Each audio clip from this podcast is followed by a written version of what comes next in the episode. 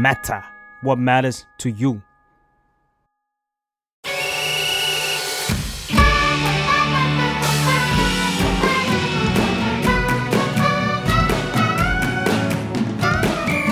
漫画町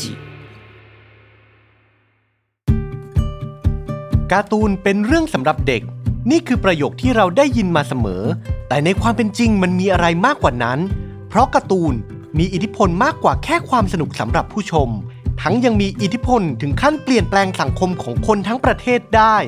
และนี่คือ5มังงะที่ไม่ใช่แค่สร้างความบันเทิง แต่สร้าง Impact มากที่สุดต่อสังคมญี่ปุ่น มีเรื่องไหนบ้าง ติดตามกันเลย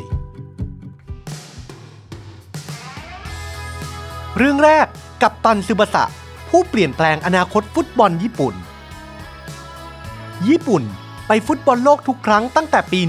1998 และกลายเป็นชาติที่เก่งอันดับต้นๆในโลกลูกหนังได้ ส่วนหนึ่งก็เพราะมังงะเรื่องนี้ มันเปลี่ยนให้เด็กๆ ในญี่ปุ่นหันมาชอบฟุตบอล และมีความฝันที่จะพาชาติของตัวเอง เป็นแชมป์โลก เหมือนกับซึบะสะโอโซระ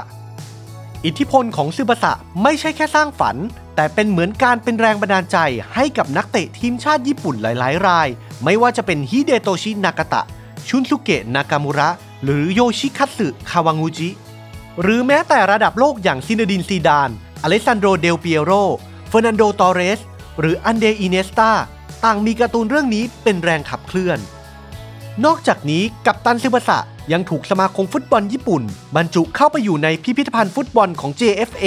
ในฐานะเบื้องหลังการขับเคลื่อนวงการ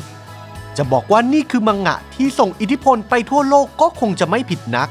เพราะโยอิจิทาคาฮาชิ ผู้เขียนเรื่องนี้เคยถูกเชิญให้ไปบรรยายในหัวข้อมังงะ เปลี่ยนโลกอย่างไรที่ประเทศอังกฤษมาแล้ว เรื่องที่2ไฮคิวมังงะเกี่ยวกับวอลเลย์บอลชายที่ไม่เคยมีเรื่องไหนสร้างปรากฏการณ์เท่านี้มาก่อนไฮคิวหรือคู่ตบฟ้าประธานถ่ายทอดเรื่องราวของความสามัคคี มิตรภาพ และความฝันของทีมวอลเลย์บอลโรงเรียนมัธยมคาราซุโนะ โดยตั้งอยู่บนพื้นฐานความเป็นจริง และที่สำคัญยังสอดแทรกวิธีการเล่น และแท็กติกของวอลเลย์บอลเข้าไปอย่างแนบเนียน หลังจากไฮคิวตีพิมพ์ในปี 2012 ประเทศญี่ปุ่นก็มียอดนักวอลเลย์บอลชายเพิ่มถึง 9,000 คน และมังงะเรื่องนี้ทำให้วงการวอลเลย์บอลในระดับมัธยม บูมแบบที่ไม่เคยเห็นมาก่อนขณะที่วอลเลย์บอลลีกของญี่ปุ่นก็กลับมามีคนดูแน่นสนาม มาซาฮิโรยานางิดะ ผู้เล่นระดับทีมชาติยังยอมรับว่าเทคนิคในไฮคิวคือเทคนิคที่เขาเอาไปปรับใช้ จนกลายเป็นนักกีฬาเบอร์ต้นๆของประเทศ ด้วยทรัพยากรและการเติบโตภายในประเทศที่เพิ่มขึ้น ทุกวันนี้ทีมวอลเลย์บอลชายของญี่ปุ่น ก้าวขึ้นมาเป็นทีมอันดับที่ 9 ของโลกเป็นที่เรียบร้อยแล้ว เราทุ่มเทอย่างมากเพื่อวอลเลย์บอล และเราจะลุยให้ถึงความฝันให้ได้ โชโยฮินาตะ พระเอกของเรื่องพูดประโยคนี้ เพื่อส่งฝันให้เด็กๆทั่วประเทศได้สานต่อจนถึงทุกวันนี้ เรื่องที่ 3 จิฮายะกลอนรักพิชิตใจเธอ การ์ตูนที่ทำให้กีฬาโบราณเป็นที่รู้จัก มังงะเรื่องนี้บอกเล่าถึงเรื่องราวของการละเล่นโบราณชนิดหนึ่ง ที่แม้แต่คนญี่ปุ่นยุคใหม่หลายคนก็ยังไม่เคยรู้จัก มันเรียกว่าไพ่คารุตะ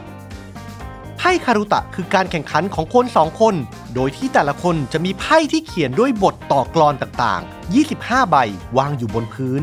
เกมจะเริ่มต่อเมื่อคนอ่านกลอน เป็นผู้ร่ายกวีขึ้นมาหนึ่งบท และผู้เข้าแข่งขันจะต้องตบแย่งชิงไพ่ที่มีบทต่อกลอนซ่อนอยู่ ถ้าไพ่อยู่ที่ฝั่งเรา แล้วเราหาเจอก่อน ให้เอาไพ่ท่อนนั้นออกมาจากกองเรา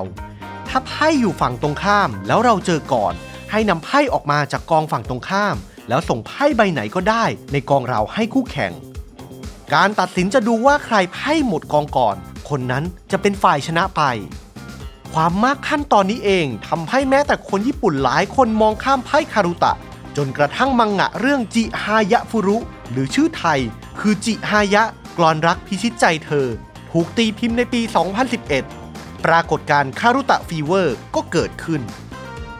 จิฮายะฟุรุ ใช้ไพ่คารุตะ เป็นตัวดำเนินเรื่องหลัก และผสมเข้ากับเรื่องราวแนว romantic comedy ได้อย่างลงตัว จนถูกใจแฟนๆ โดยเฉพาะในช่วงวัยรุ่นเข้าเต็มเป่า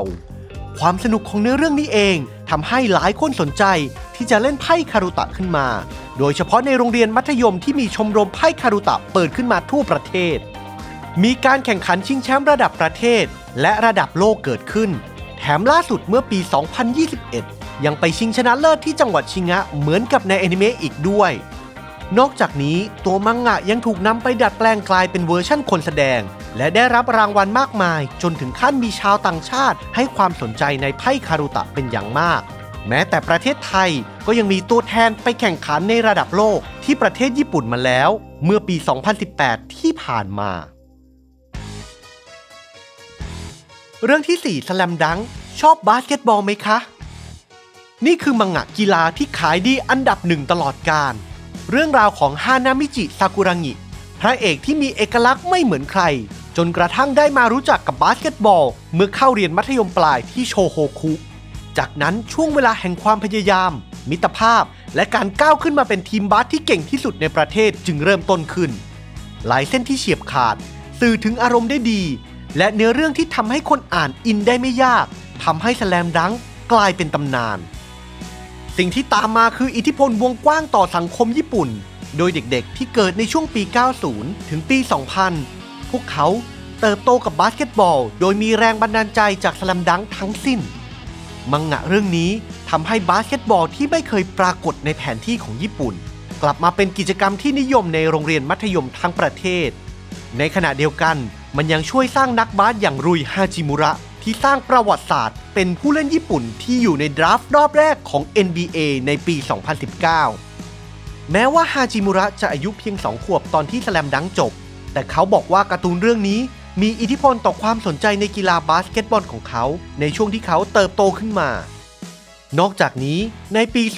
2012 สมาคมบาสเกตบอลญี่ปุ่น ยังได้มอบรางวัลเชิดชูเกียรติให้ทาเคฮิโกะอิโนเอะ ผู้เขียนเรื่องนี้ในฐานะมีส่วนทำให้บาสเกตบอล ได้รับความนิยมในญี่ปุ่น นี่คือมังงะที่เปี่ยมไปด้วยอิทธิพลต่อสังคม และสร้างความประทับใจไม่รู้ลืมกับผู้อ่านอย่างแท้จริง เรื่องที่ 5 Prince of Tennis เบื้องหลังท่าไม้ตายนักเทนนิสอันดับหนึ่งของญี่ปุ่น นาโอมิโอซากะกลายเป็นแชมป์โลกเทนนิสหญิงได้ตั้งแต่อายุ 20 ปี เคอินิชิโคริเคยขึ้นไปถึงการเป็นนักเทนนิสชายมือวางอันดับ 4 ของโลก และนักเทนนิสชาวญี่ปุ่นทั้งสองคน ก็ต่างมี Prince of Tennis เป็นแรงขับเคลื่อน Prince of Tennis หรือชื่อไทยคือเจ้าชายลูกสักหลาดเล่าเรื่องชมรมเทนนิสของโรงเรียนมัธยมเซชุน ที่เต็มไปด้วยนักกีฬาฝีมือดี ความมันและความสนุกอยู่ที่ท่าไม้ตายต่างๆ บวกกับการออกแบบตัวละครที่เท่โดนใจคนอ่าน แม้ท่าไม้ตายอาจจะเวอร์ไปบ้าง แต่ไม่มีใครปฏิเสธในแง่ของความบันเทิงสำหรับ Prince of Tennis ได้ เพราะแม้แต่มือหนึ่งของประเทศอย่างนิชิโคริ ยังยอมรับว่าท่าไม้ตายของเขาที่ชื่อว่า AK คือท่าที่มีต้นแบบมาจากท่า jackknife ของทาเคชิโมโมชิโร่ตัวละครในมังงะเรื่องนี้ ความนิยมของ Prince of Tennis ถูกนำไปสร้างเป็นทั้งเวอร์ชันอนิเมะและแบบคนแสดง ก่อนแฟนๆ จะติดกันทั่วบ้านทั่วเมือง สิ่งที่ยืนยันได้คือทุกวันวาเลนไทน์แฟนๆ จะส่งช็อกโกแลตมายังสำนักพิมพ์ และจ่าหน้าซองถึงตัวละครที่พวกเขาชื่นชอบกันล้นออฟฟิศเลยทีเดียว แม้แต่นาโอมิโอซากะก็เคยทวีตรูปเรียวมะเอจิเซนตัวเอกของเรื่องพร้อมแคปชั่นว่า สามีของฉัน ซึ่งบ่งบอกถึงความชื่นชอบการ์ตูนเรื่องนี้ของเธอเป็นอย่างดี นอกจากนี้อิทธิพลในเรื่องนี้ยังนำไปสู่กระแสนักเทนนิสมือใหม่ รวมถึงสมาคมเทนนิสในโรงเรียนมัธยมที่เพิ่มขึ้นอีกด้วย วกเขาอาจจะไม่สามารถตีลูกเทนนิสโดยดึงเอาอุกกาบาตจากนอกโลกมาได้เหมือนกับในมังงะเรื่องนี้ แต่สิ่งที่สังคมญี่ปุ่นได้อิทธิพลมาจาก Prince of Tennis คือการเพิ่มนักกีฬาคุณภาพตั้งแต่วัยรุ่น และสิ่งนี้เองอาจจะทำให้พวกเขาประสบความสำเร็จในวงการเทนนิสระดับโลกมากกว่านี้ก็เป็นได้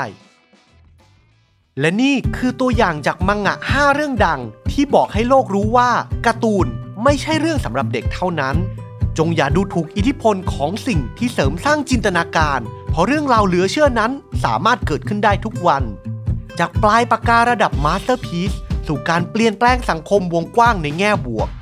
นี่คืออิทธิพลของมังงะ ที่ทำให้ประเทศญี่ปุ่นก้าวไปข้างหน้า ด้วยแรงบันดาลใจอันเต็มเปี่ยมที่แท้จริง